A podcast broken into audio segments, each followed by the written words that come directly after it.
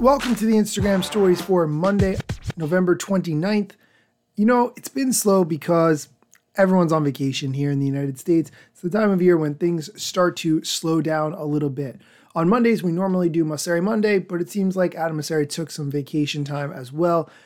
However, last week I talked about Adam Mosseri who is going to be appearing before the Senate subcommittee the week of December 6th to talk about some of the issues around children and Instagram, specifically as it relates to the algorithm.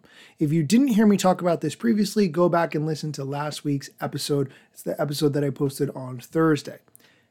Adam Mosseri talked on his Instagram feed specifically about this issue and some of the work that Instagram has put into keeping kids safe on Instagram. Here's the clip.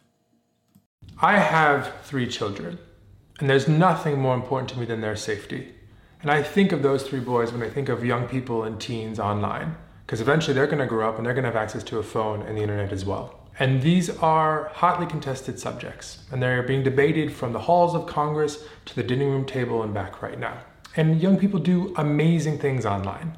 They question everything, they define new trends, they help give voice to those who've been historically marginalized. And it's my responsibility to keep them safe while they do those amazing things on Instagram, which is why we've invested so much in safety and in safety, particularly for young people on our platform. Over the last few years, we've led the fight against online bullying with new and interesting features like Restrict, which gives some power back to the targets of bullying, Hidden Words, which help you control your experience, in DMs and in comments. We've limited the ability for adults to reach out to minors who don't follow them. We've moved to more private defaults for those under 16, and a lot more. And this work never ends, and it's something that we're committed to over the long run. But the most important person in a young person's life is their parent or guardian, because ultimately, you know what's best for your child, both online and offline. And so a few weeks ago, we announced that we're building parental controls, even for teens, to allow parents to control how much time their kids spend online, who they can follow, and who they can message and interact with. Now, parents are busy. I promise I understand that. And we still have a responsibility to make sure that the default experience is as safe as possible. But we think that empowering parents is an important part of the solution. And you're going to be hearing us talk a lot more about not only parental controls, but safety for young people online more broadly.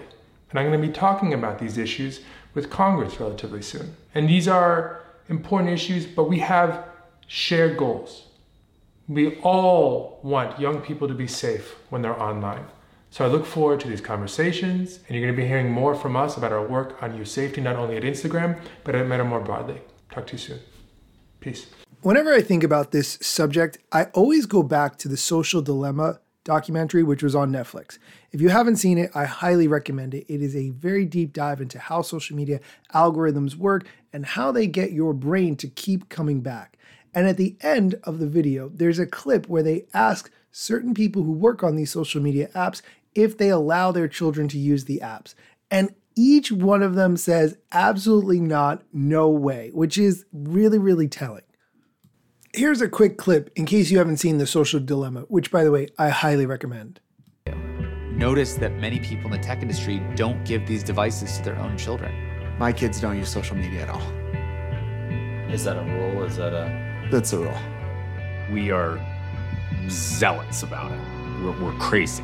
And we don't let our kids have really any screen time. I've worked out what I think are three simple rules um, that make life a lot easier for families and that are justified by the research. So the first rule is all devices out of the bedroom at a fixed time every night. Whatever the time is, half an hour before bedtime, all devices out. Second rule is no social media until high school. Personally, I think the age should be 16. Middle school is already hard enough. Keep it out until high school. And the third rule is work out a time budget with your kid. And if you talk with them and say, well, how many hours a day do you want to spend? on, your device. What do you think is a good amount? They'll often say something pretty reasonable. Well, look. Okay, that's going to do it for today's show. If you could, do me a huge favor. If you enjoy this content, if you like it, go on Apple Music, look for the Instagram stories, and leave a review. It would really mean a lot to me. Plus, it would help other people to find the show. Be sure to come back tomorrow for more Instagram news, strategy, tips, and whatever else is relevant.